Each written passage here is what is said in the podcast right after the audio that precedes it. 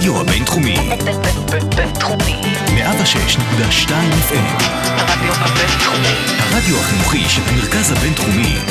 לקום ישראל. 106.2 FM. השעה הבינתחומית. פודקאסט שמחדד את המוח. עם שי קלוט. צהריים טובים לכל המאזינים שלנו, אתם על הרדיו הבינתחומי, 106.2 FM, ואתם מאזינים לשעה הבינתחומית, תוכנית האקדמיה, כאן ברדיו הבינתחומי. אני שייקלוט, וממש כמו בכל שני בצהריים, מצטרף אליי אחד המרצים והחוקרים כאן במרכז הבינתחומי. והיום, בפעם הראשונה, נמצא איתי דוקטור אדם שנהר, שהוא מרצה בכיר וחוקר בתחום המשפט החוקתי בבית הספר רדן למשפטים כאן במרכז הבינתחומי. צהריים טובים, אדם. צהריים טובים, שי.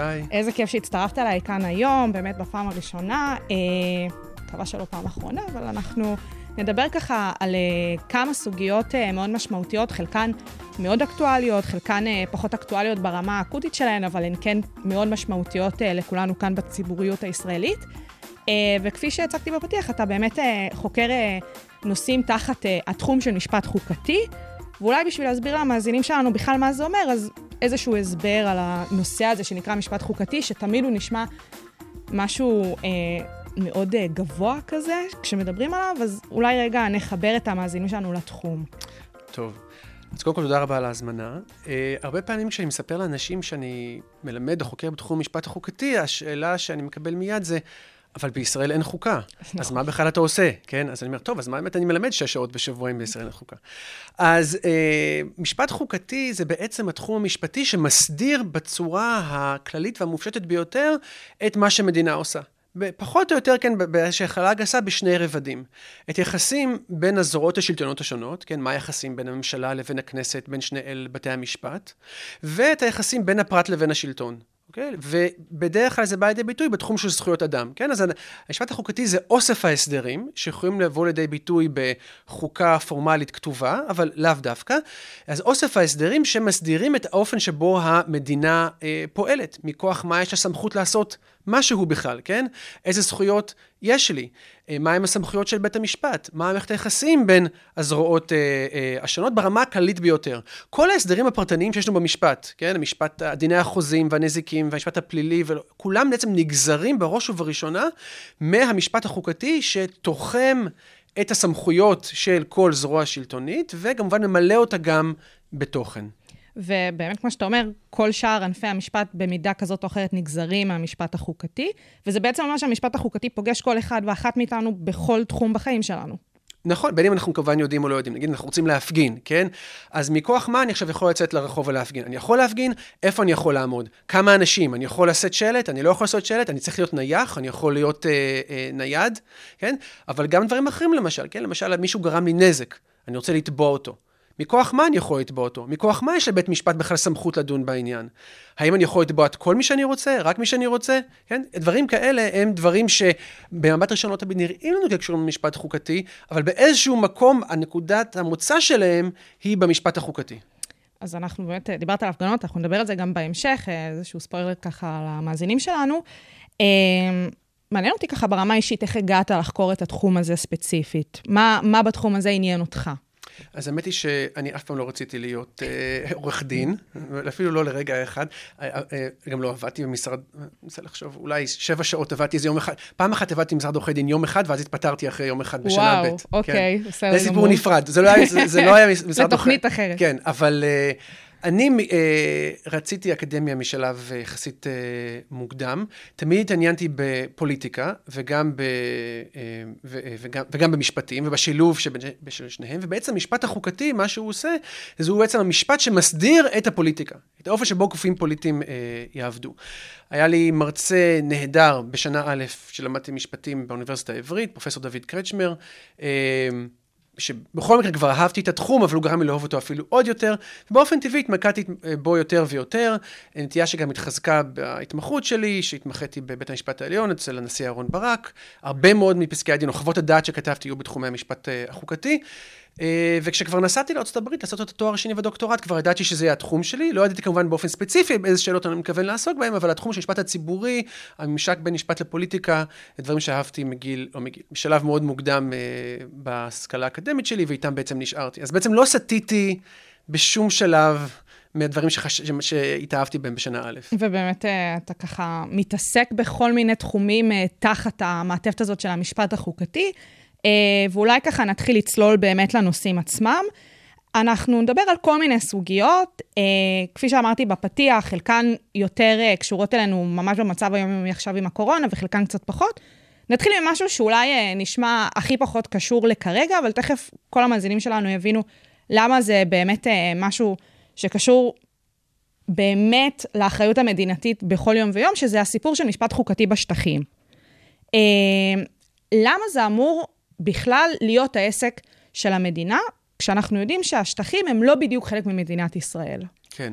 אז באמת יש שאלה. זאת אומרת, יש שאלה, אה, בגלל זה, זו סוגיה שכמעט ולא נוגעים בה. למשל, איפה לומדים על השטחים במסגרת לימודי המשפטים? אז מי שלומד משפט בינלאומי, או כשלומדים משפט בינלאומי, לומדים את זה במסגרת הרובריקה שנקראת דיני כיבוש. כל המרצים במשפט חוקתי, כל זה אולי מוגזם, אבל רוב המרצים במשפט חוקתי כמעט ולא נוגעים בשטחים, אלא אם כן הם רוצים להמחיש נקודות ספציפיות. אבל הנושא, כי הנושא עצמו לא נלמד. מדוע? משום שהמחשבה אצל רוב המשפטנים היא שהמשפט החוקתי הישראלי, איפה הוא עוצר? הוא עוצר בקו הירוק. למה? משום שהשטחים הם באמת לא חלק מישראל. הם מעולם לא אה, אה, סופחו. אה, ולכן החוק הישראלי, הדין הישראלי לא חל שם, אלא אם כן הוא מוחל על ידי הגורם שיש לו סמכות בשטח, שזה המפקד הצבאי. אוקיי? Okay, המשטר הצבאי שחל uh, uh, בשטחים. אבל בשנים האחרונות, מה שאנחנו רואים, אנחנו רואים גם איזשהו טשטוש. שזה מאוד מאוד דומה לטשטוש שיש בכלל ב, ב, בציבוריות הישראלית והפוליטיקה הישראלית בין הש, הש, השטחים לבין תוך המדינה. כן? השאלה היא, מה המעמד של השטחים? Uh, uh, נתפס יותר ויותר כמשהו שייך לישראל, וההבחנה נעשית פחות חדה. זה אפילו בא לידי ביטוי ברמה הרטורית. כן? אם למשל לפני חמש שנים כולם אה, הקפידו לדבר על אה, התנחלויות וקראו להם התנחלויות, היום עדיין קוראים להם התנחלויות, אבל הרבה פעמים גם קוראים להם התיישבות. נכון. כן? וזה לא מקרי שאנחנו עושים את המעבר הזה, כי התיישב, התיישבות עושה לזה בעצם לגיטימציה, כן? מה ההבדל בין אה, אה, אה, קיבוץ בנגב לבין התיישבות במרכאות ביהודה ושומרון? נכון, יש למשל, אנשים כן? שטוענים שממש אין הבדל. נכון, ברור, ברור. אבל ה mainstreaming של זה, כן? שזה כבר, נראה לנו כבר ברור מאליו, או למשל אנחנו כבר לא אומרים גדה מערבית, כן? מה אנחנו אומרים? יהודה ושומרון. נכון. עכשיו, זה לא סתם שאנחנו אומרים את זה, יש, אלה בחירות שהן לא ניטרליות. ולכן זה לא שלקרוא לזה גדה מערבית או התנחלות זה ניטרלי, שום דבר הוא לא ניטרלי בסיפור הזה, אבל הבחירה לאמץ טרמינולוגיה שפעם לא הייתה דומיננטית, מלמדת יותר מכל על תהליך ההלבנה או ההכשרה ש, אה, אה, שהשטחים אה, עוברים, וזה בא לידי ביטוי גם בעשייה הפוליטית והמשפטית, כן? למשל, ניקח למשל דוגמא את חוק ההסדרה. חוק ההסדרה זה בעצם חוק שהכנסת חוקקה עבור השטחים, שזה בפני עצמו דבר די נדיר, משום שהכנסת לא מחוקקת בברוקלין, הכנסת לא מחוקקת בסטוקהולם. מי שמחוקק בשטחים זה המפקד הצבאי. ולכן עצם ההתערבות של הכנסת במה שקורה בשטחים, זה כבר משהו שכבר אה, אה, שונה. האם הייתה איזה משהו שהכשיר את הדבר הזה? כי אתה באמת מדבר על איזשהו... אה, משהו בטיימליין מסוים, שאפשר לראות איך פעם דיברו בטרמינולוגיה X ולאט לאט עוברים לטרמינולוגיה Y, אז האם היה איזושהי נקודה בציר הזמן הזה שאתה יכול להצביע עליה ולהגיד, הנה, שמה הסוגיה הזאת של אה, העיסוק בשטחים קיבל איזושהי הכשרה כזאת? אין נקודת זמן. מדובר בסופו של דבר בתהליך שהוא אינקרמנטלי, כן? במבט בדיעבד לאחור אולי אפשר לציין כל מיני נקודות זמן בולטות, אבל בעצם ככל שמפעל ההתנחלויות הולך ומשגשג, כן? יש הבדל בין 100 מתנחלים לבין 400 אלף מתנחלים. אה, ככל שהדומיננטיות הפוליטית של הגופים שמרכיבים את הקואליציה הולך וגובר, כן? אז אם זה מפלגות כמו הבית היהודי או ימינה או חלקים אה, בליכוד, כן? אז ש... כשה, כשה, כשהתמיכה הפוליטית בהתנחלויות והגידול הדמוגרפי בשטחים הולך וגדל, וגם ככל שהשליטה הולכת ונמשכת. כאשר מדובר על העשור הראשון השני של, ה, של השליטה בשטחים, ולא היה גם הרבה התנחלויות, השטחים נתפסו כמשהו שהוא זמני, שמתישהו איכשהו יוחזר או יטופל במסגרת איזשהו הסדר. ככל, שהשט, ככל שההחזקה בשטחים הולכת ונמשכת כבר למעלה מ-50 שנה, יותר ויותר קשה לראות את זה כדבר שהוא נפרד. אז התשתיות כבר נהיות זהות, וכבר יותר אנשים יש שם, ויש שם יותר כבישים, ויותר מוסדות, ויותר תקציבים. וככל שזה עובר אה, תהליך של גידול, היכולת להפריד בין השניים נהיה יותר ויותר מלאכותי. למרות המשפט עצמו שעדיין מנסה לקיים את ההפרדה. זהו, ופה בדיוק השאלה הבאה שלי. אנחנו מדברים פה על משהו שהוא קצת איזשהו אה, מובן של העובדות בשטח, או באמת התפיסה הציבורית והפוליטית סביב הסוגיה הזאת, ואיפה מתערב המשפט. כי אתה אמרת בפתיחה של הסוגיה הזאת, שיש את ה- אה, את דיני הכיבוש, שהם חלק מהענף המשפטי של המשפט הבינלאומי, אה, ומה באמת קורה בשטח סביב אה, השטחים הכבושים. טוב, מבחינה משפטית יש מערכת מסועפת של דינים שמסדירה את כל מה שקורה בשטחים. זה לא רק המשפט הבינלאומי ההומניטרי, כלומר דיני הכיבוש, זה לא, אה, זה חלק מזה. אז חלק מזה באמת זה המשפט הבינלאומי, חלק מזה זה החקיקה הירדנית שהייתה קיימת. כאשר השטחים נכבשו ב-67, לאט לאט החקיקה הזאת הולכת ומתמעטת ומחליפים אותה בחקיקה עדכנית. שלקרוא לזה חקיקה זה גם כן אה, לעשות צחוק מהעבודה, כי זה לא עובר שלוש קריאות בכנסת ודיונים, זה חקיקה של המפקד הצבאי. מי זה המפקד הצבאי? זה אלוף, אוקיי? שזה בעצם פקודות, או איך... מה, צווים, מה, צווים, זה אוקיי. צווים אה, ש- שמוציא- שמוציאים, זאת אומרת, הצ- הצבא הזה שולט בשטח, הוא שולט בשטח הן ברמה של רשות מבצעת, הוא מבצע את הצווים שעליהם הוא מחליט. כלומר, אין הפרדת רשויות כמו שאנחנו רואים בישראל בין מבצעת, שופטת ומחוקקת, יש ערבוב, וגם בתי המשפט הצ... ב- בשטחים, בתי משפט צבאיים. כן, שמוקמים על ידי אותו משטר צבאי שמחליף לאט את הדין הירדני, אבל אמור להיות בו עת ובעונה אחת מחויב גם למשפט הבינלאומי, וגוף נוסף של דינים זה המשפט המינהלי הישראלי. המשפט המינהלי הישראלי זה ענף של המשפט הציבורי, שמסדיר את האופן שבו רשויות מנהליות פועלות, ומכיוון שהצבא, המשטר הצבאי זה סוג של רשות מנהלית, אז הוא גם חייב באותם עיקרים של המשפט המינהלי שחלים על רשויות מנהליות בתוך ישראל, וזה נקבע בפסיקה של בית המשפט העליון אה, כבר עשרות שנים זה כבר קבוע. זאת אומרת, אתה מדבר פה על איזשהו מצב משפטי מאוד סבוך. סבוך וגם במובן הבאמת חוקתי שלו, מאוד בעייתי. במובן החוקתי יש כאן שאלה, כי באמת השאלה שעולה היא, מהן הזכויות החוקתיות, אם בכלל, שיש לפלסטינים? ומה שתי- התשובה? עכשיו, יש שתי, אוכלוסיות בשטחים, אפשר לקרוא לזה ככה, כן? אחת זה הפלסטינים, האוכלוסייה, התושבים המוגנים לפי המשפט הבינלאומי, הכבושים, והמתנחלים, שזה דבר שהמשפט הבינלאומי בגדול לא צופה אותו. כן? משום שיש איסור על העברה של אוכלוסייה אזרחית מה, של המעצמה הכובשת לשטח הכבוש. על היהודים שחיים בהתנחלויות חל המשפט החוקתי הישראלי, זה כבר גם נקבע בשורה של פסקי דין, בין היתר בפסק דין של ההתנתקות, כן? אותם אנשים, ש... מתנחלים שבהתנתקות, כשהם הגישו עתירות לבג"ץ נגד חוק ההתנתקות, נשענו בין היתר על הזכויות החוקתיות שלהם. עכשיו השאלה היא, מה קורה לאנשים שהם אינם יהודים לפלסטינים? אז מצד אחד אתה אומר, ראוי להגן עליהם, ולכן אולי גם אפשר להכיל עליהם את הזכויות החוקתיות. מצד שני, ברגע שאתה מכיל זכות חוקתית, אתה בעצם אומר משהו, אתה אומר שהחבר'ה האלה, הם שייכים לקהילה הפוליטית שלי, כן, הזכויות של המדינה, אבל אם השטחים הם לא חלק מישראל, אז מה בעצם אתה עושה שאתה מכיל עליהם? ויש אנשים שאומרים, ברגע שאתה מכיל עליהם את הדינים האלה, אז אתה בעצם כבר מרמז שאתה מתכוון לספח אותם, שכבר אין הבדל. ויש גם אמביוולנטיות מאוד מאוד גדולה בבית המשפט העליון לגבי הזכויות האלה. בית המשפט העליון בעצם מעולם לא הכריע בסוגיה הזאת באופן חד משמעי, לגבי האם הזכויות החוקתיות חלות, הוא תמיד מצא לנכון להכריע בצורה אחרת.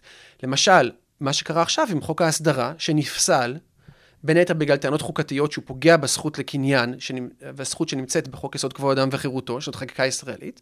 בית המשפט לא קבע שלפלסטינים יש זכויות חוקתיות, מה שהוא קבע שכאשר הכנסת מחוקקת, אז ברור שהכנסת עצמה כפופה למגבלות חוקתיות שחלות עליה מכוח חוק יסוד כבוד האדם וחירותו. מבלי בכלל לעסוק בשאלה האם הפלסטינים הם סובייקטים שראוי להכיל עליהם את חוק היסוד. ופה באמת אה, גם הדיון סביב הסיפוח של אה, אותם אה, תושבים, אזרחים פלסטינאים בשטחים, זה משהו שהוא מאוד רלוונטי לעת הזאת, בטח אל מול כל ההסכמים והנורמליזציות של היחסים שקורים עכשיו, ודי אה, הפך את הדיון הזה למשהו שהוא צדדי.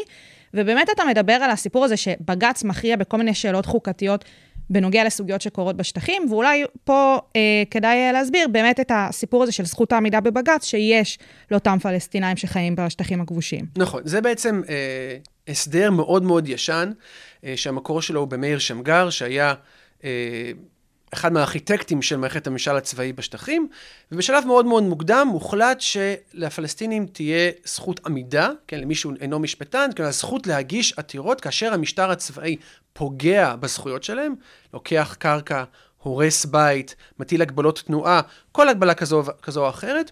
אה, צריך להיות איזושהי אה, תרופה שיפוטית, כן? איזשהו מקום שבו אפשר לשטוח את הטענות שלהם, וזה בעצם בית המשפט העליון, בשבתו כבג"ץ, שאכן שומע כהרבה מאוד עתירות של אה, אה, פלסטינים. ואנחנו מכירים המון המון סוגיות, דיברנו גם על חוק ההסדרה.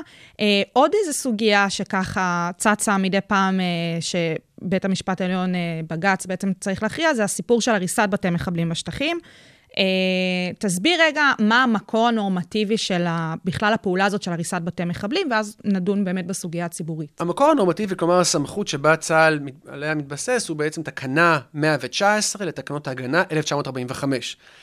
כבר השנה בעייתית. נכון. אז בעצם מדובר על תקנות שהן אה, תולדה של השלטון המנדטורי בפלסטינה לפני הקמת מדינת ישראל, ואלה תקנות שנשארו בתוקף עם הקמת המדינה.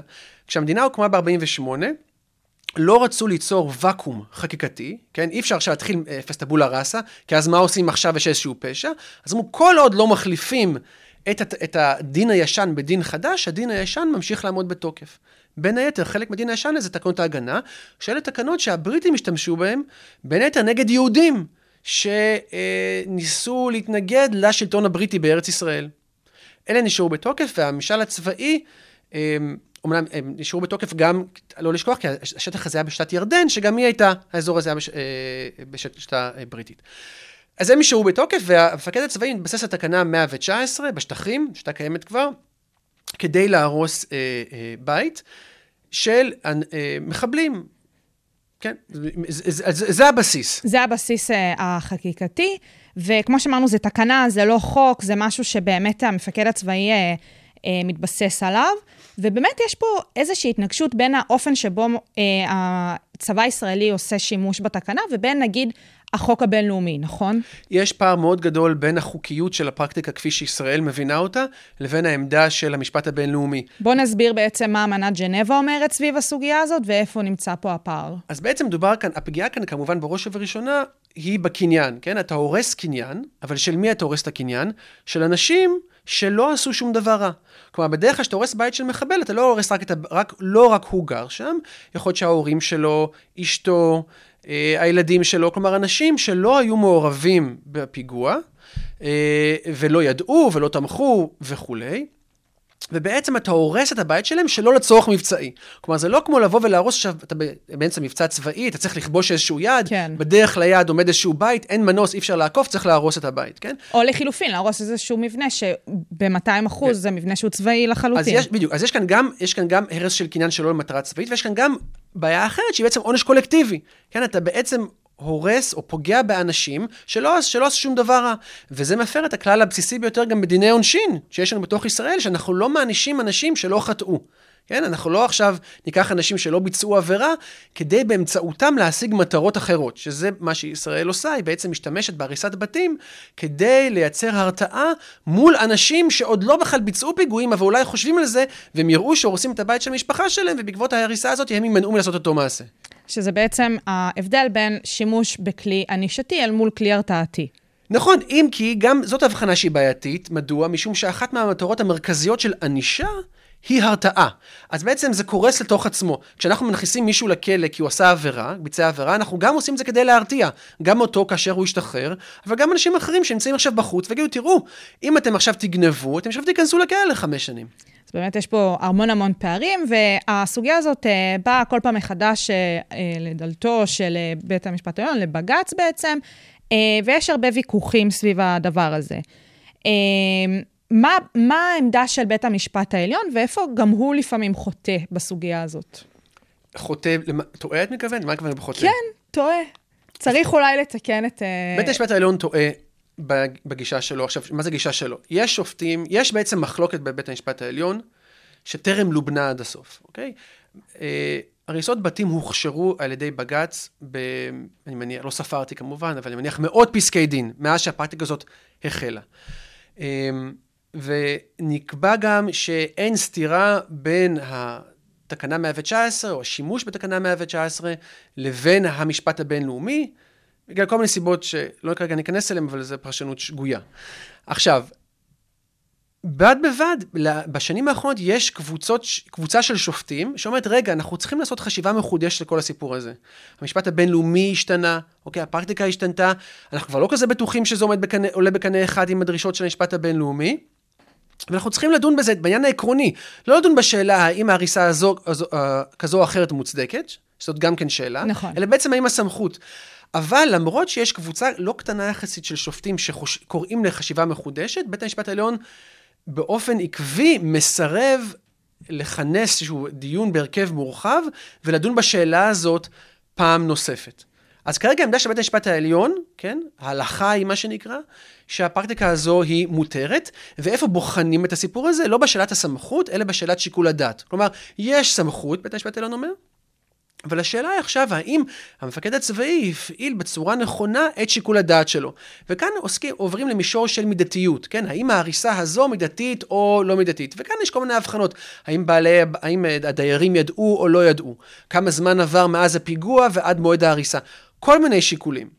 אבל צריך לזכור שבעיניי זה ויכוח חשוב אבל הוא משני. הוויכוח האמיתי צריך להיות בשאלה האם בכלל הפרקטיקה הזאת היא מותרת. משום שאם לא מותר להרוס, אם אסור להרוס בתים, אז בכלל לא משנה האם השיקול דעת הופעל נכון או לא נכון. ותמיד אה, את השאלה הזאת זה יכול גם להגיע לא דרך בית המשפט העליון, דרך אה, הכנסת לדוגמה. אבל אה, בסדר, עד אז אנחנו אה, נישאר אה, בדיון המשפטי. Um, ובאמת אנחנו כל הזמן מדברים פה סביב הסיפור הזה של uh, המצב המשפטי בשטחים, על הסמכות שיש למפקד הצבאי שם. ופה נכנס רגע הסיפור של הצבא תחת הכובע המשפטי, um, ודיון חוקתי שלם שיש בנושא הצבא. Uh, אז באמת, יש כאן אינסוף נושאים, מה, ב, ב, נגיד את זה ככה, במה אתה מתעסק, תחומי המחקר שלך, סביב הסיפור הזה של צבא ומשפט חוקתי. אז רוב הכתיבה שלי, על, כל הכתיבה שלי בעצם על שימוש אקדמית, כל הכתיבה האקדמית שלי, על צבא, אה, לא עוסקת בישראל האמת, היא אוקיי. עוסקת אה, בארצות הברית, אבל מה שהיא אה, כן מראה לנו, זה, זה, זה בעצם הדואליות שיש בין משטרה לבין צבא. כלומר, יש שני גופים גדולים שמפעילים אלימות במדינה. גוף אחד זה משטרה, שבדרך כלל מפעילה את האלימות בתוך המדינה, כדי להשיג מה שנקרא לזה חוק וסדר, אוקיי? אה, לעומת אה, צבא, שמפעיל אלימות כלפי אויבים שנמצאים בדרך כלל מחוץ למדינה. כן? אז אם אנחנו רוצים לטפל בפושעים, אנחנו לא שולחים את השריון או את התותחנים, אבל אם אנחנו רוצים לטפל במדינות אחרות שנמצאות מחוץ לנו, אז אנחנו כן נשלח את הצבא. מה שאנחנו רואים בשנים האחרונות זה טשטוש בין משטרה לבין צבא. אגב, בישראל הטשטוש הזה היה קיים מההתחלה. ישראל אף פעם לא השכילה לייצר הבחנות בין משטרה לבין אה, אה, צבא. יש לנו אפילו גופים שאנשים קצת לא יודעים למי הם שייכים. יש לנו, יש לנו גופים שהם גופי בין היברידים כאלה, למשל משטר, אה, משמר הגבול למשל. ממש. כן? שזה אנשים ששייכים, שמתגייסים לצבא, אבל בעצם שייכים למשטרה. אוקיי? אה, לובשים מדים אבל תחת אחריות, כן. מדים אחרים וכולי, והסמכויות שלהם הן אחרות. יש לנו אנשים שמתגייסים לצבא, כן? חיילים, אבל מושמים ברשויות אזרחיות, כמו למשל שב"כ, או, מוסד או, או מקומות כאלה, שהן רשויות אזרחיות לחלוטין. יש לנו טשטוש מאוד מאוד גדול, ויש גם את פיקוד העורף, כן? שזה בעצם גוף צבאי, אבל הוא לא פועל מול מדינות זרות, הוא פועל, כמו שאנחנו רואים עכשיו בקורונה למשל, הוא פועל מול אזרחים. אז יש לך טשטוש, כן? אז למשל, אז אחד מהטשטושים האלה, זה באמת, אה, כמו למשל שדיברנו עכשיו, משמר הגבול או, או דברים אחרים, פיקוד העורף. טשטוש מסוג אחר זה האופן שבו משטרה פועלת, כלומר אימוץ של אה, דפוסים צבאיים על ידי משטרות אזרחיות. כלומר המשטרה עדיין משטרה כחולה, נשארת משטרה אזרחית, אבל לאט לאט היא חושבת כמו, יותר כמו צבא. עכשיו, אוקיי. okay. בישראל הטשטוש הזה תמיד היה קיים, למה? כי אני מניח שכמעט כל השוטרים גם שירתו בצבא. והם עשו מילואים, אז גם יש איזושהי חשיבה צבאית על, על, על, כל, על כל הסיפור הזה. במקומות אחרים, באמת ההפרדה, אנחנו רואים שעכשיו הטשטוש הזה יותר גדול. מה, מה, איך זה בא לידי ביטוי? למשל, למשל, בציוד. בארה"ב למשל, אנחנו רואים שהרבה מהציוד המשטרתי בשנים האחרונות הופך להיות ציוד צבאי. הצבא מעביר הרבה מאוד ציוד עודף למשטרה, ויש תקציבים שיודעים לזה. כל ההעברה של ציוד כזה נעשית פחות או יותר בחינם. המשטרות אפילו לא צריכות לקנות, מה שיוצר איזשהו מרוץ חימוש אצל המדינות האלה. כן, זה, זה דבר אחד. ציוד שהוא צבאי הופך להיות ציוד שהוא משטרתי. זה יכול להיות טנקים, נגמשים, מסוקים, רובי צלפים. כל מיני ציוד לא הגנה. חסר. בלי עין הרע, כן, הרבה סוגים. ובמיליארדים, במיליארדים של דולרים.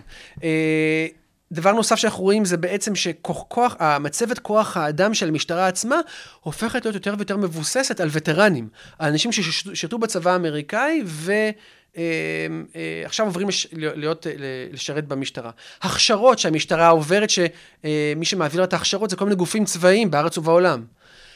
אז זה מביא לכך שמשטרה מתחילה יותר ויותר לחשוב כמו צבא, מה שמעורר בעיות מאוד מאוד קשות. זהו, למה זה בעייתי? כי אתה בא ומביא פה באמת הרבה דוגמאות, וכמו שאתה אומר, המחקר שלך לאו דווקא מתמקד בישראל, בעיקר אה, מה שקורה בארצות הברית, אבל לחלוטין אפשר לראות את זה קורה כאן. ולמה זה בעצם בעייתי שהתופעות האלה מתרחשות? כמובן, אוקיי, למה זה בעייתי? אז קשה לדבר בהכללות. יכול להיות מקרים שזה בעייתי, יכול להיות מקרים שזה אולי טוב, נכון. זה לא בעייתי, כן? אבל למה זה עלול להיות בעייתי? משום שהתפיסה, ה mindset, הגישה של כל אחד משני הגופים האלה היא שונה. שוטר, בתפיסת העולם האידיאלית שלנו, אמור בעצם לשרת את האוכלוסייה, עליה הוא בא לשמור, נכון? מה צבא עושה? צבא לא עושה את זה ככה. צבא בעצם רואה, הוא לא רואה את האזרח, כי הוא לא נמצא במגע מול האזרחים. הוא רואה בראש ובראשונה את האויב. עכשיו, אם אתה מחדיר תפיסה צבאית, שבה מי שנמצא מולך הוא האויב, ולא האזרח שלו אתה חייב אמונים וצריך לשרת אותו ולא להפעיל נגדו אלימות, אתה עלול לראות את האזרח כאויב, כן? ומה קורה כשאתה רואה מישהו כאויב? כשאתה מסמן מישהו כאויב, מה אתה בעצם אומר לו? אתה בעצם אומר לו, אתה לא שייך לפה. אתה לא חלק מהקהילה הפוליטית שלנו, משום שמי שאויב לא יכול להיות חלק מהקהילה הפוליטית. בואו נחשוב רגע בהקשרים ישראלים, אמנם היסטוריים ולא כל כך רחוקים. בין 1948 ל-1966 היה בישראל ממשל צבאי. כלומר, על חלק מהאזרחים, אזרחים ערבים, שנתפסו כלא נאמנים מספיק לישראל, שזה עתה קמה, הוחל עליהם ממשל צבאי. מי ששלט בהם זה היה כמובן גם הנורמות של הכנסת וכולי, אבל גם מושלים צבאיים, והיו בתי משפט צבאיים, והיו הגבלות תנועה. עכשיו, כל המערכת הצבאית הזאת, שבאה במגע עם ערבים, במשולש ובגליל ובנגב, כן? איך הם ראו אותם? כאזרחים שווים ובעלי זכויות, או שהם ראו אותם כפוטנציאל של גיס חמישי, שאי אפשר לסמוך עליו יותר מדי, ולכן זה מצדיק טיפול צבאי. עכשיו, זה הסכנה בחשיבה צבאית, שבאמת מזהה את הבן אדם שעומד מולך לא כחלק מאותה אמנה חברתית, מתוך חלק של חוזה חברתי, אלא אויב פוטנציאלי, ולכן, בגלל שהוא אויב פוטנציאלי, מוצדק להפעיל כלפיו אלימות בצורה הרבה יותר גדולה מאשר משטרה הייתה מפעילה, צבא היה מפעיל. וזה גם באמת איזשהו ביצה ותרנגולת, כי ברגע שהאזרחים עצמם רואים את הרשויות שאמורות uh, לשמור או להגן, או uh, להוות להם איזשהו uh, אוזן קשבת, במידה והם נפגעים uh, בעצמם, אז הם קצת יחששו לפנות. נכון, ובמחקר שערכתי עם, עם דוקטור אליאב ליבליך מאוניברסיטת תל אביב בעניין הזה, אנחנו באמת רואים שהפריסה של כוחות משטרתיים שדומים יותר לכוחות צבאיים, נעשית בעיקר מול אוכלוסיות של מיעוטים ומוחלשות, שכונות עניות, או היספנים, או שחורים, כן? שהן ממילא אוכלוסיות שכבר מרגישות בשוליים של החברה האמריקאית, וה... כיוון של אמצעים צבאיים מולם רק מעצים את אותו הדרה. ראינו את זה גם עכשיו בארצות הברית עם כל ההפגנות שהיו שם, שבעצם טראמפ החליט כן להכניס לרחובות את הצבא. נכון, אז היה שם דיון ארצות הברית, באמת, ובסוף זה, זה, זה לא קרה, כמו שטראמפ כן. רצה, אבל חלק מהרתיעה שהייתה קיימת במדינות האלה, זה בדיוק היה הרעיון הזה של... אלה אזרחי המדינה שלנו, הם לא אויבים שלי, לא מוצדק עכשיו לשלוח את הצבא וטנקים, צריך לטפל בהם באמצעים אחרים, באמצעים אזרחיים. ואנחנו מדברים כאן בעצם על כל מיני נקודות שזה נקודות ממשק שהן לפעמים בעייתיות, ואז אנחנו מגיעים לתקופה שלנו פה של הקורונה, ובעצם חלק מהסמכות של הטיפול באזרחים הוא עבר לצבא עצמו. נכון. המפקדה שפתחו והכל, ובעצם דיברת על פיקוד העורף, ציינת את זה כגוף שהוא קצת בעייתי במונחים שלו, צבא, משטרה, אזרחים, חיילים, והם עושים המון מהעבודה. איפה שמה אפשר לראות את זה כמשהו שהוא אולי לאו דווקא חיובי, למרות שבסופו של דבר כן לסייע לאזרחים זה תמיד מבורך, ואני מאמינה שגם אין שם בעיות חוקתיות, נקרא לזה ככה. השאלה היא, לסייע לאזרחים כמובן זה תמיד מבורך, תמיד. השאלה היא איך אנחנו מסייעים לאזרחים, ומהם היכולות שאנחנו בונים ובמה אנחנו מתמקדים. בישראל באמת הבעיה הזו קצת פחות אקוטית, כי ההבחנה בין משטרה לבין צבא ובין האזרחים לבין צבא היא באמת פחות חדה, כי... חלקים נרחבים באוכלוסייה היהודית, כן? שנבחין, כן. כן. משתי האוכלוסיות האלה, אה, משרתים בצבא, הולכים למילואים, לא תופסים את הצבא בהכרח כגוף אה, אה, מאיים, או שמיועד להתמודד עם אויבים, כי הם, זה גוף שהם מזהים את עצמם כחלק אה, ממנו. וחלק מהדברים שהצבא עושה בתקופת הקורונה, הם גם דברים לא אלימים. נכון. כן, אה, תקשורת מול אזרחים, איסוף מידע, אולי בתקופה של הסגר הראשון בבני ברק, אפילו חלוקה של מזון, אלה לא באמת, זה לא לקחת טנקים ולצאת אה, אה, אה, לרחובות. אבל אנחנו כן צריכים לחשוב על דברים דומים שקרובים לצבא, שזה, שעושים אותם רשויות שהן אולי אזרחיות, אבל רשויות, אבל רשויות שהן גם ביטחוניות. לדוגמה, השב"כ והאיכונים. למשל המעקבים של השב"כ, כן? ברגע שאנחנו מתמקדים ובונים, כן? ומשמרים את היכולות האלה, מה אנחנו בעצם עושים?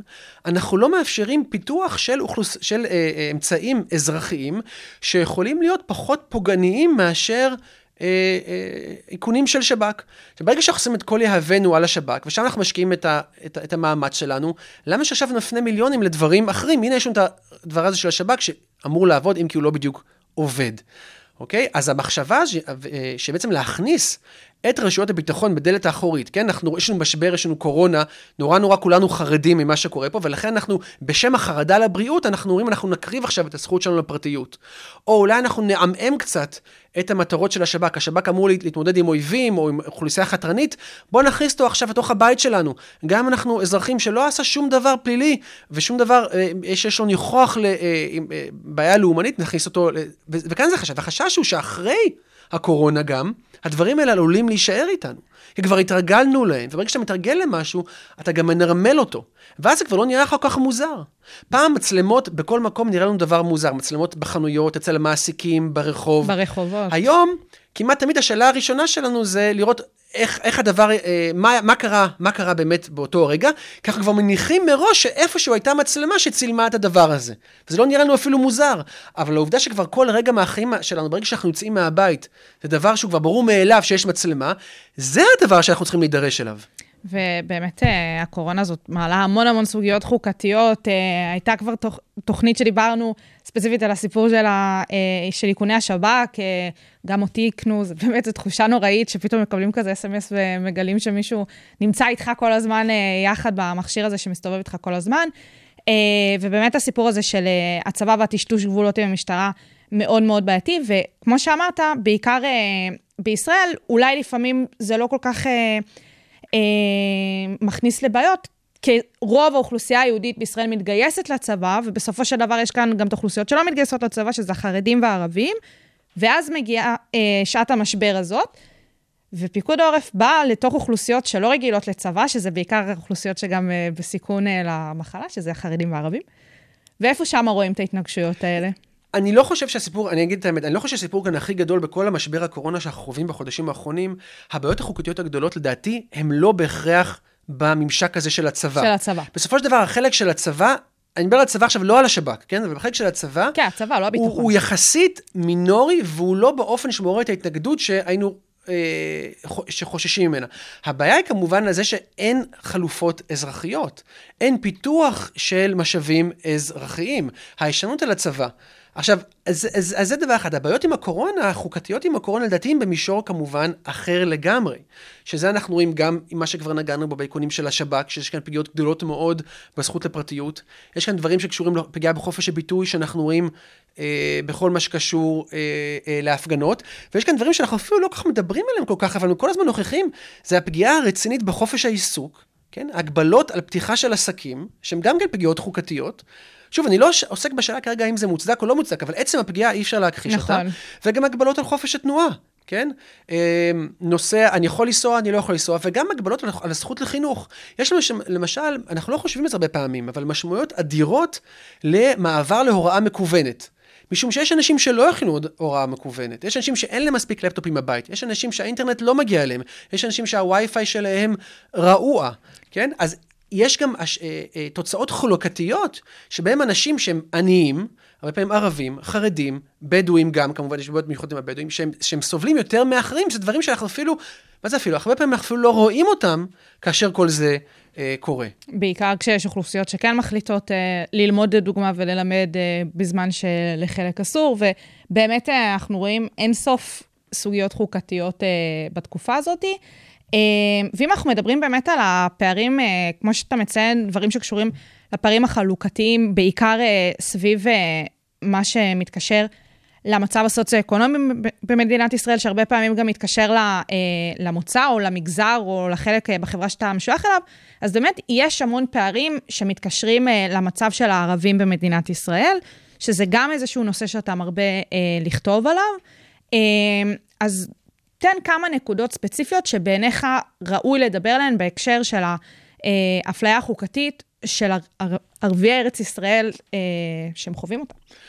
אז האפליה כלפי ערביי ישראל, או החברה הערבית בישראל היא כמובן לא חדשה. היא לא קשורה לקורונה, היא בעצם קשורה לת- לתהליכים ארוכים מאוד שקורים פה, בוא נתחיל מ-1948. כן? נתחיל מההתחלה אז, הפורמלית. אז, אז, כמו- אז כמו שכבר אמרתי, קודם כל, ב-20 השנים הראשונות היה פה ממשל צבאי, שמעצם טיבו וטיבו הוא מפלה, משום שבאותו שטח של מדינת ישראל הריבונית, יש שתי שיטות משפטיות נפרדות.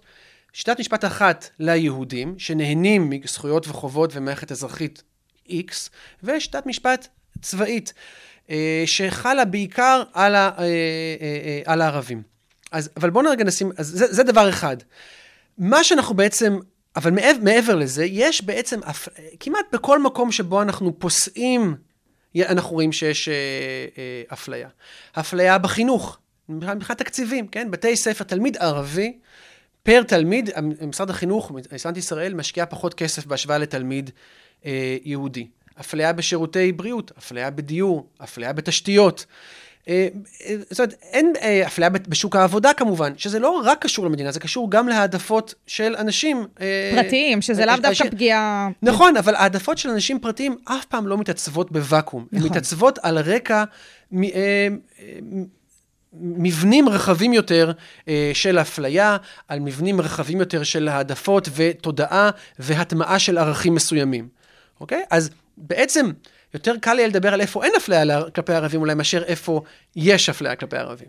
אז בכל, בכל סדרות החיים, כמו שאמרתי, אנחנו רואים שיש אה, אפליה בתקציבים וגם אפליה ביחס, וגם בסופו של דבר גם גזענות. זאת אומרת, גם גזענות פשוטה מאוד, אה, והכי בסיסית שיש אה, בין יהודים, אה, ביחס של יהודים אה, לערבים, שמנציחה, אפשר לראות את זה, אקח את זה רק לספירה הפוליטית שנייה, אפשר למשל לראות את זה ביחס למשל לחברי הרשימה המשותפת. כן, למשל הנכונות אה, לשבת בממשלה שנשענת על קולות של הרשימה המשותפת, היא בעצמה כבר איזשהו אה, מבחן, ליטמוס, כן, לכזה, האם אתה מספיק אה, ציוני או לא ציוני, משום שברגע שאתה מוכן לשבת אה, בתמיכת הקולות שלהם, זה כבר נחשב. כפסול, כן. חד משמעית, ובאמת אנחנו ראינו לפני לא מעט, כן, לפני כמה שנים, כשנחקק חוק הלאום, חוק היסוד הידוע, אה, יש שם סעיף ספציפי, שכתבת גם מאמר אה, יחד אה, עם אה, החוקרת במצע פה במרכז הבינתחומי, אה, דוקטור אה, רונית לוין שנור, אה, על סעיף 7 באותו חוק לאום, שמראה איזושהי אפליה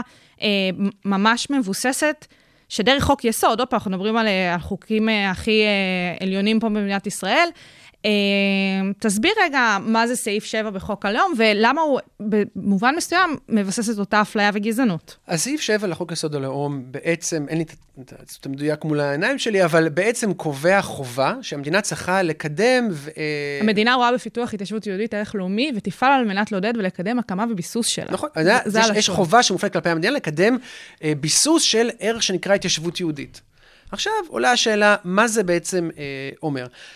כוונה אחת שהייתה למנסחים של סעיף 7, עכשיו היו הרבה מאוד כוונות והיו הרבה מאוד אנשים ויש מחלוקת גדולה בדיוק מה הסעיף אומר, והסעיף טרם התפרש בפסיקה, אוקיי? אנחנו הכל- נחכה, אנחנו נשב נחכה, באמת יש, ו- יש עתירות שתלויות ועומדות נגד החוקתיות של חוק יסוד הלאום, זאת אומרת שחוק היסוד בעצמו הוא לא כן, חוקתי. החוק ב- בגדול. כן, שחוק, היסוד- אה, ובין היתר מתמקדות העתירות האלה מתמקדות בסעיף 7, אומר, אז אח- אחת המטרות של המנסחים הייתה להתגבר על פסק דין של בית המשפט העליון, שנקרא פסק דין קעדאן.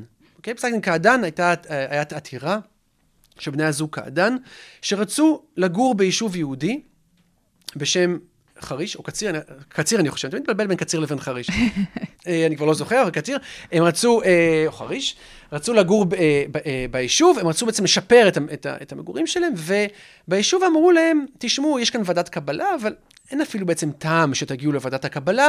אתם ערבים ואנחנו לא מקבלים לכאן ערבים. הנימוק הרשמי היה, אנחנו מקבלים רק אנשים ששירתו בצבא, או אולי קיבלו פטור מטעמי בריאות בצבא, והם עתרו לבג"ץ, אה, ואחרי הרבה מאוד שנים, אה, בג"ץ פסק שבעצם אי אפשר להפלות אותם, אוקיי? זאת אומרת, הקרקע שעליו יושב היישוב הייתה קרקע של המדינה, אומנם הקרקע נמסרה.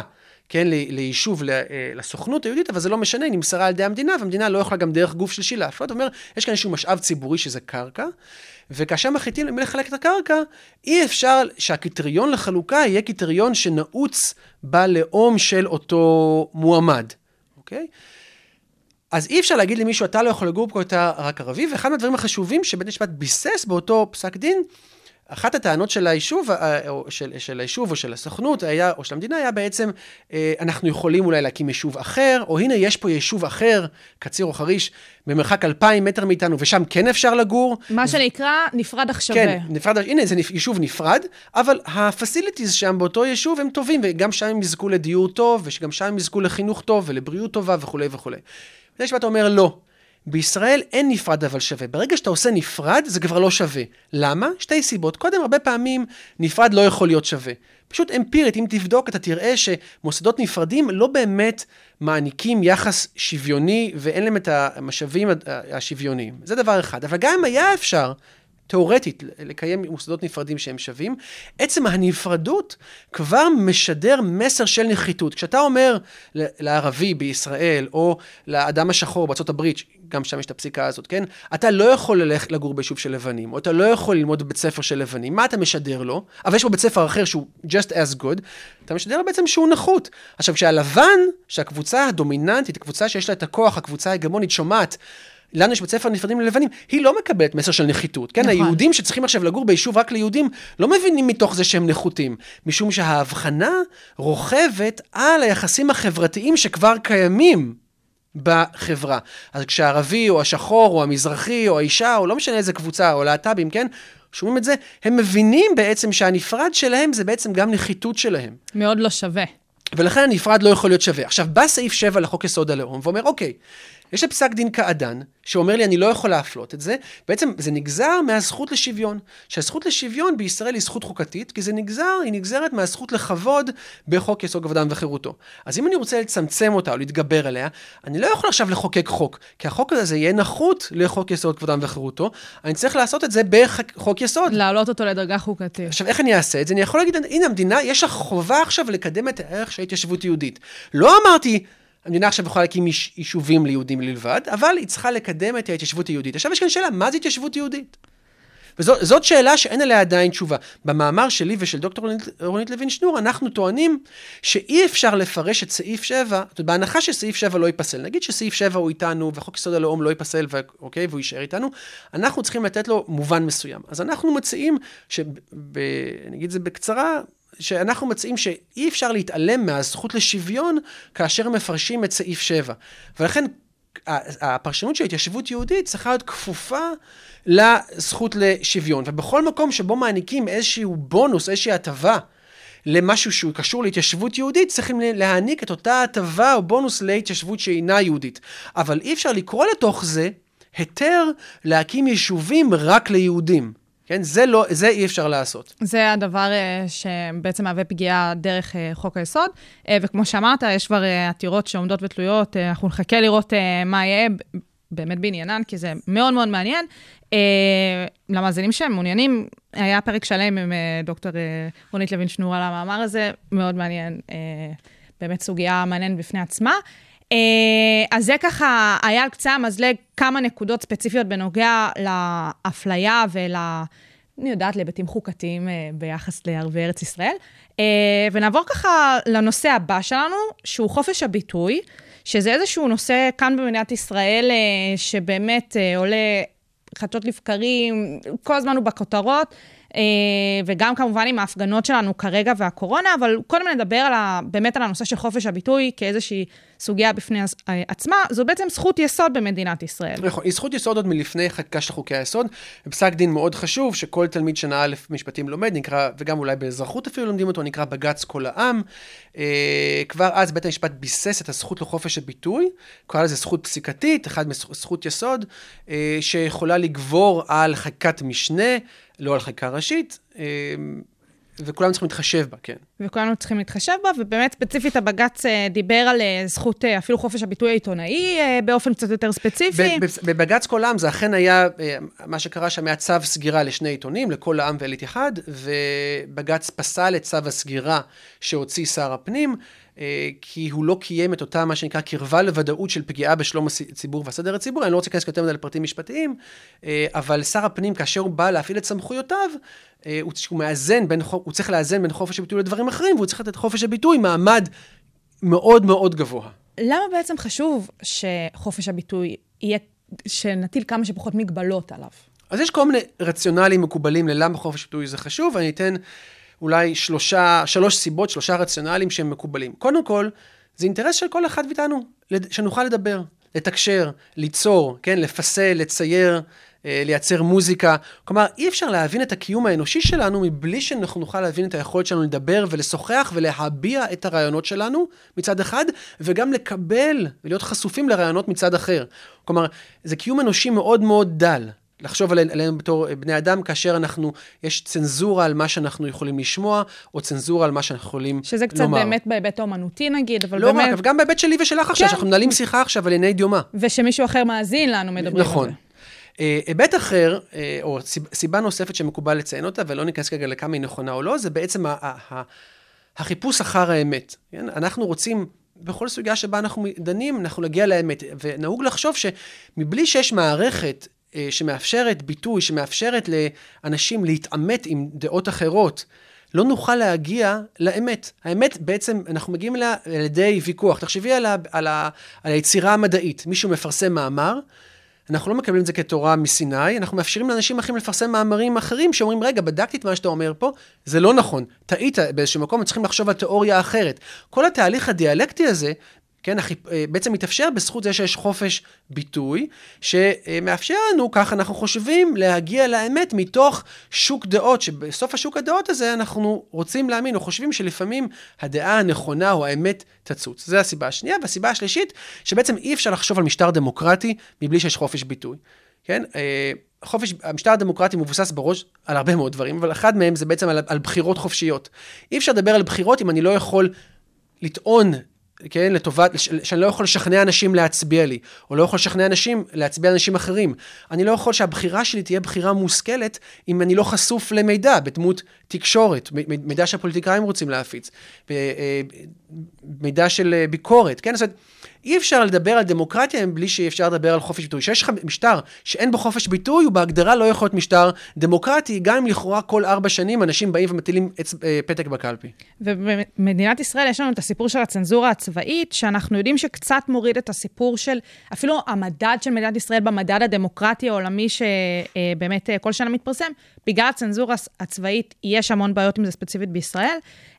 אבל יש דרכים לעקוף את הצנזורה הצבאית. בדיוק, יש דרכים לעשות את זה. בטח היום, בעידן, מה שנקרא, עידן האינטרנט, שזה כבר קיים איתנו כבר הרבה מאוד זמן, שהצנזורה הצבאית לא יכולה להסדיר פרסומים שנעשים בחו"ל על ידי מקורות זרים, כן? אם הניו יורק טיימס שמפרסם איזה מאמר, אין מה לצנזורה לעשות עם המידע הזה. כן, המקורות הזרים הללו. על פי פרסומים זרים, כן? כן, בדיוק. וחשוב גם לציין שגם הצנזורה הצבאית בישראל כפופה לביקורת שיפוטית של בג"ץ. כן, זה לא שהצנזורה יכולה לעשות מה שבא לה, והיא כפופה פחות או יותר לאותם מבחנים של חופש ביטוי שנקבעו בפסק דין כל העם, שנקבע בשנת 1953. אז זה, זה איזשהו משהו באמת, כמו שכבר אמרתי מוקדם יותר, יומיומי, ובהקשר, נגיד את זה ככה, המשפטי שלו והחוקתי, אתה באחד המאמרים שלך ציינת מספר חוקים בשנים האחרונות, שבעצם מגבילים את אותו חופש ביטוי, שאנחנו ממש רואים איזושהי פעולה של הפוליטיקאים שלנו, שבאים קצת להגביל את אותו חופש הביטוי. אתה יכול לתת את הדוגמאות הללו? כן, אז מה שאנחנו רואים בישראל בשנים האחרונות, זה מעבר שאני, יש אנשים שאולי ישבחו אותו ויגידו שזה נהדר, אני חושב שהוא מטריד מאוד, ש... של רגולציה חדשה על ביטויים, שהמטרה שלה היא לא להגן על חיים, כן? למשל, יש לנו איסורים על ביטוי, למשל, ב, למשל, אני לא יכול לאיים. אני לא יכול להסית לגזענות או אלימות. אלה דברים שאני אומר, אבל יש עליהם הגבלות, כי אנחנו מכירים בכך שאם אני אסית לגזענות או לאלימות, עלול להיגרם נזק. בין היתר, למשל, אובדן חיים, פציעה, פגיעה בשלמות הגוף וכולי. בשנים האחרונות אנחנו רואים יותר ויותר הגבלות שהמטרה שלהם היא לא להגן על האינטרסים האלה, אלא בעצם להם, אה, הגבלות על ביטוי. שנועדו להגן על, הז... נקרא לזה, על הזהות החוקתית של ישראל, או על ההיבטים לאומיים שלה. אוקיי. Okay. Okay? עכשיו, ההתחלה של, של רגולציה כזאת, אנחנו רואים כבר בשנות ה-80, שזה הגבלה על מי יכול לרוץ לכנסת. למשל, אנשים שנגיד שולל, ששוללים את ישראל כ... יהודית ודמוקרטית. כן? אדם, למשל, אדם או מפלגה שאומר, אני רוצה שישראל תהיה מדינה דמוקרטית, נקודה. לא רוצה, יהודית, לא יהודית, זה לא מעניין אותי. אני רוצה שתהיה דמוקרטית לכולם, בלי שום הבדל דת, גזע ומין. לכאורה, על פי חוק יסוד הכנסת, הדבר הזה אסור. אם אני שולל את קיומה של המדינה כיהודית, ורק רוצה דמוקרטית, זה דבר שהוא אסור. אבל מעבר לכך, זה אגב, אה, בית המשפט העליון פירש את זה מאוד בצמצום, אבל מעבר לזה, אנחנו רואים בשנים האחרונות אה, הגבלות על ביטויים שנועדו להגן על פרויקטים ספציפיים או על נרטיב מסוים של מדינת ישראל. אז למשל אנחנו רואים את זה בחוק, מה שנקרא חוק הנכבה. מה זה חוק הנכבה? חוק הנכבה זה חוק שבא ואומר שישראל, או שר האוצר במקרה הזה, אה, יכול לשלול תקציבים מגוף שמציין את יום העצמאות כיום אבל. למה זה נקרא חוק הנכבה? בעצם אם אני עכשיו אה, רוצה ללמד גוף... אה, על הנכבה, על מה שקרה פה ב-48, לתאר על הבריחה של ערבים או על הגירוש, ולספר על הטרגדיה של ערביי ישראל כתוצאה מהקמת המדינה. אני חשוף, אם אני הייתי גוף, אה, גוף שקיבל מימון מהמדינה, והמדינה תומכת בהרבה מאוד גופים, אני חשוף עכשיו לשלילה של המימון שלי. כי הנרטיב שאני מנסה לקדם בעצם לא עולה בקנה אחד עם הנרטיב שמנסה לצמצם את המקום של הנכבה בישראליות. כן, את, את, את, את מה שקרה פה ב-48. אז זו דוגמה אחת. דוגמה שנייה שגם כן כולם, אני חושב, מכירים, זו הדוגמה של חוק החרם. חוק החרם קובע, גם אחרי שחלק ממנו נפסל בבג"ץ, אה, קובע שאם אני עכשיו קורא לחרם, מעודד חרם, אני עלול להיות חשוף עכשיו לתשלום של פיצויים על ידי אדם שנפגע כתוצאה מהקריאה שלי. ומה שחוק החרם עושה בצורה מאוד מאוד בולטת, הוא לא עושה את ההבחנה בין ישראל לבין אזור שנמצא בשליטתה. כלומר השטחים. אז אם למשל, אה, אני קורא לחרם על התנחלויות, כי אני אומר, כי למשל אני חושב שההתנחלויות הן לא חוקיות, ואני אומר, אל תקנו סחורה בהתנחלויות, ויש הרבה ישראלים שלא קונים סחורה בהתנחלויות מהטעם הזה, אני עכשיו יכול פוטנציאלית חשוף לתביעת נזיקין פיצויים מאדם שגר בהתנחלות, ויש לו חווה או איזה אה, בית חרושת, מפעל כזה או אחר, מייצר איזשהו משהו, ואני, ואני אומר לו, אל תקנו ממנו, אז אני אה, אה, חשוף. כלומר, זה בעצם חוק שנועד להגן על פרויקט אידיאולוגי של המדינה. עכשיו, זה מאוד מאוד שונה מההגבלות הרגילות על חופש ביטוי, שבעצם לא נוקטות עמדה בשאלות אידיאולוגיות, כן? למשל, אם נסתכל על הגבלות על הפגנות, אין לנו הגבלות על הפגנות שאומרות לימין מותר להפגין ולשמאל נכון. אסור להפגין. אנחנו יכולים להגיד, אסור להפגין למשל אולי מתחת לבתים של אנשי ציבור, או אסור להפגין אחרי 12 בלילה, או אסור יותר מאלף אנשים. סתם אני זורק עכשיו דוגמאות, כן? אבל הן לא ספציפיות לצד כזה או אחר של המפה הפוליטית. מה שחדש בחוק החרם או בחוק הנכבה ובהגבלות דומות, זה שבעצם הם סוג של נוקטות עמדה בוויכוחים פוליטיים אידיאולוגיים. לטובת מחנה מסוים, משום שימנים בדרך כלל לא ירצו להחרים התנחלויות. גופים ימניים בדרך כלל לא ירצו ללמד על הנכבה. כן? אה, או למשל, נסתכל על, הש, על הסערות שקרו בשנים האחרונות סביב טקס יום, יום הזיכרון האלטרנטיבי, הישראלי-פלסטיני, שכל שנה, בשני, בשנתיים האחרונות, מנסים להגביל, את, לא לתת אשרה לפלסטינים שרוצים להגיע לפה כדי להשתתף בטקס הזה, כן? לא, אתה לא רואה את זה כלפי צדדים ימניים. נכון. אז זה החידוש. החידוש פה שבעצם יש פה מדינה שנוקטת עמדה במחלוקת אידיאולוגית, ורותמת את המשאבים המדינתיים שלה, שזה האכיפה וחקיקה, לטובת צד אחד. וזה בעצם מחזק את השלטון הקיים. אנחנו רואים מקבילות לזה במדינות uh, מערביות אחרות, מהבחינה הזאת של איזשהו... Uh, איזושהי מגמה הולכת וגוברת אולי לצמצום אה, חופש הביטוי? לא רק משהו שמאפיין לדוגמה את המשטר הקיים במדינת ישראל? אנחנו רואים את זה במקומות אחרים, ומה שמדאיג זה איפה אנחנו רואים את זה. אוקיי. Okay. אנחנו רואים את זה במדינות שחוות מה שנקרא נסיגה דמוקרטית. אנחנו רואים את זה בפולין, אנחנו רואים את זה בהונגריה. עכשיו, בהונגריה למשל, אה, קודם כל הדוגמה של ישראל היום. אוקיי? ישראל היום חינמון, שהוקם, כולם יודעים, על ידי שדון אדלסון, שבעצם מביע עמדות מאוד מסוימות, אה, פרו-שלטוניות, פרו-נתניהו, אוקיי? זה, אותו, אותם דברים קורים בהונגריה. חינמונים שמבטאים עמדות פרו-אורבניות, אורבניות, כלומר ויקטור אורבן המנהיג אה, בהונגריה, אה, והשלטון שמכוון את עצמו לשם.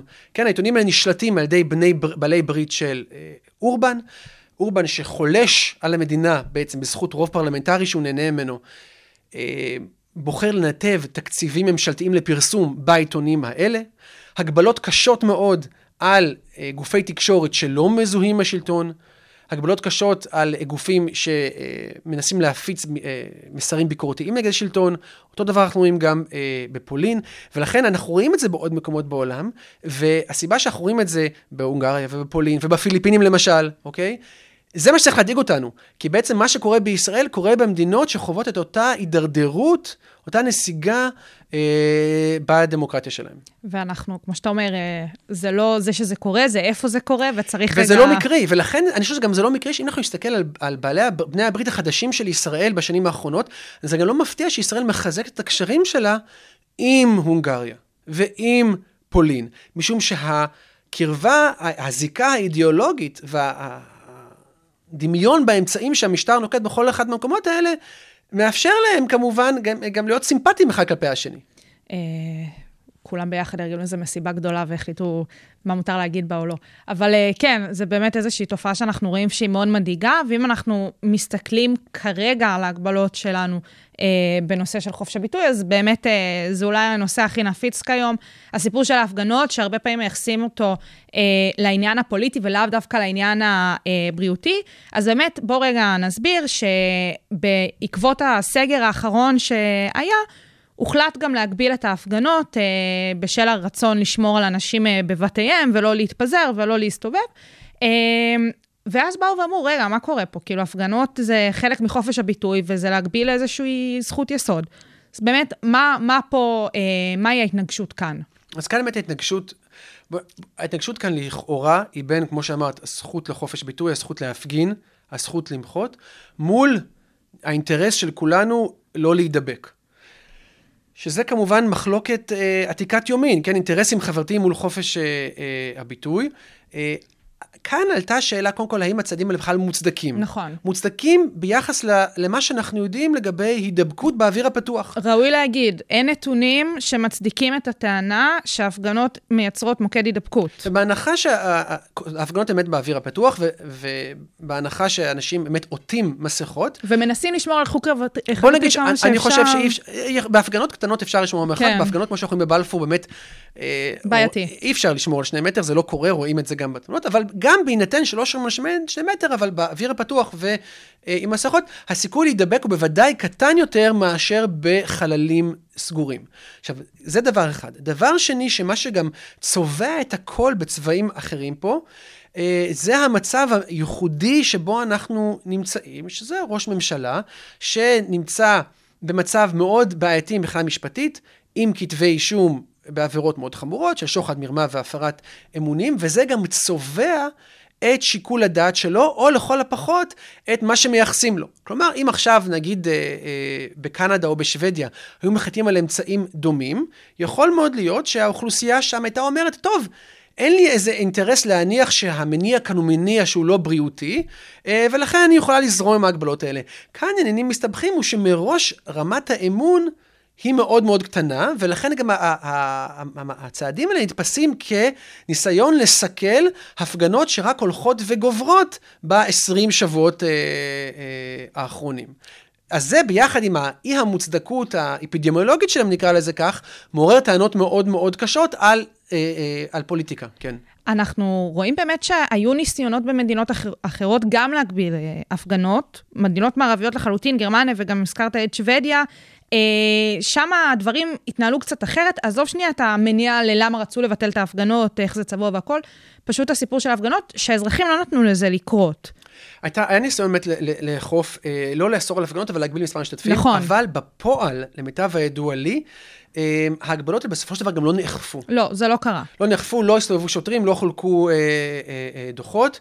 אה, לא היה את הרעיון של הקפסולות, לא היה את, כל, את, את, את ההגבלה של אלף מטר שהיה בסגר השני, אה, אה, זה גם לא היה. ואני חושב שהציבור, מה שהוא מסתכל עליו זה באמת תשומת הלב. יש איזושהי חוסר הלימה בין תשומת הלב שניתנה להפגנות, כמה משאבים שלטוניים הוקדשו להפגנות, מול האיום הבריאותי שנשקף מהם. כלומר, אם באמת ההפגנות היו מקום שבו היית נדבק בקורונה, היית מצפה להרבה מאוד תשומת לב, אבל מכיוון לנו נתונים, וזה כנראה אין הרבה הידבקויות בהפגנות, היית מצפה שהתשומת הלב הייתה נמוכה, וזה לא קרה, בעוד שבמקומות אחרים, שכן יש שם הידבקויות, בין אם מקומות סגורים, חתונות וכולי, שם היית מצפה שהטיפול יהיה יותר אגרסיבי. אה, אתה חושב שמתישהו הסיפור הזה של אה, הגבלת חופש הביטוי אה, יגיע לאיזושהי נקודה שנגיד, זהו, כאילו, סוף הדמוקרטיה כאן במדינת ישראל? אנחנו רחוקים משם, צריך להגיד. אני חושב שסוף הדמוקרטיה... הבעיה, הבעיה עם משפטים כמו זה סוף הדמוקרטיה, כמעט שום דבר היום בפני עצמו הוא לא סוף הדמוקרטיה. אלא אם כן תהיה פה איזושהי הפיכה, כן? הצבא פה ישתלט, או יבטלו את הבחירות, לא נוכל אף פעם להגיד זה סוף הדמוקרטיה.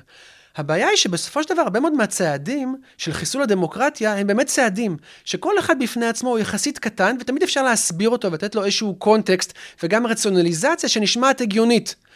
והרבה פעמים אתה יכול להגיד שהדמוקרטיה כבר חוסלה או צומצמה באופן משמעותי רק אחרי חמש שנים, שאתה לוקח את כל הצעדים וסופר אותם ואומרים, אוקיי, כאן זה התחיל והיו עשרים דברים כאלה.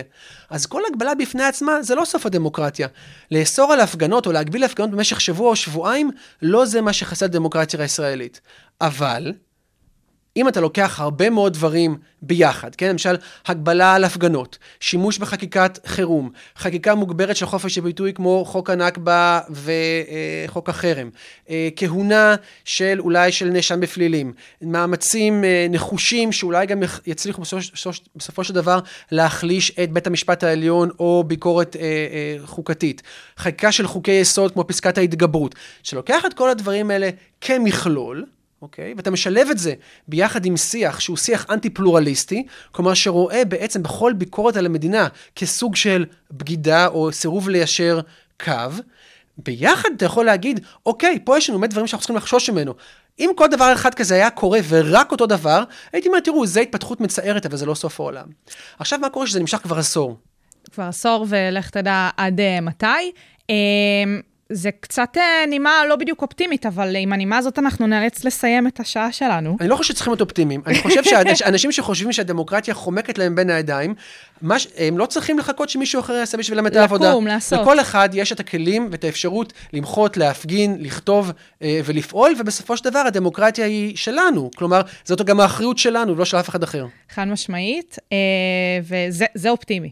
אפרופו, לקום ולעשות ו- ובאמת לקחת את זה לידיים שלנו. אה, אז אה, דבר ראשון, אני רוצה להיפרד ממך, אה, דוקטור אדם שנר, כאן מבית ספר אדזנר למשפטים, המון תודה על השעה ועל הזמן שהקדשת לנו. תודה רבה על ההזמנה. איזה כיף, אתה עוד תגיע לפה, אני לא דואגת, וכמובן לכם המאזינים, המון תודה שהייתם איתנו כאן על השעה הבינתחומית, כאן ברדיו הבינתחומי 106.2 FM, אתם יכולים למצוא אותנו באתר שלנו, באפליקציה ובכל פלטפורמה אחרת של פודקאסטים. אני שי קלוט, שיהיה לכם המשך יום מקסים.